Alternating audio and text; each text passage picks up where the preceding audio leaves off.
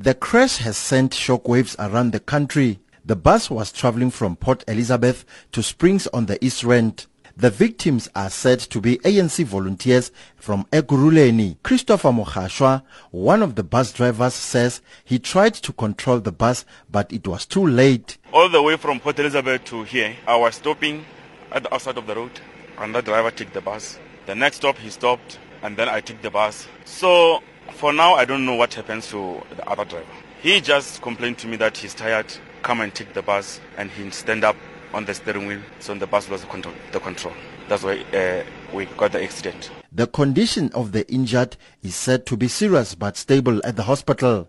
Free State Police spokesperson Malebo Khosana says an inquest has been opened. It's about 20 kilometers from Winburg. The cause of the accident cannot currently be pinpointed because we, we believe the investigation is the one that's going to reveal to us what, what might have happened. But according to what we see on the crime scene here, the, the driver has lost control of the bus and the bus overturned. Free State Premier Ace Magashule has sent messages of condolences to the families of those killed in the crash.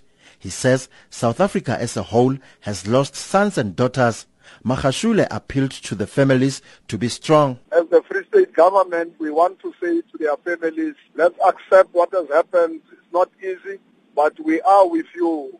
Only, not only Gauteng has lost, but South Africa, Free State, Gauteng, and the ANC has lost this beloved friend and comrade.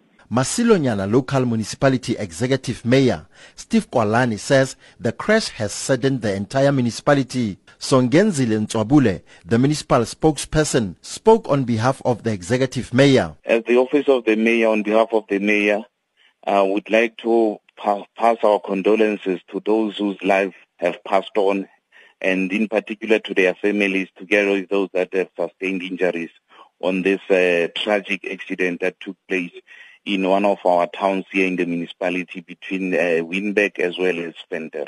Three major routes in the Free State claimed 14 lives over the weekend. In the latest incident on the N3 near Warden in the eastern part of the province, three people lost their lives and 12 sustained serious to moderate injuries after the taxi they were traveling in overturned. I'm Thabiso in Winburg in the Free State.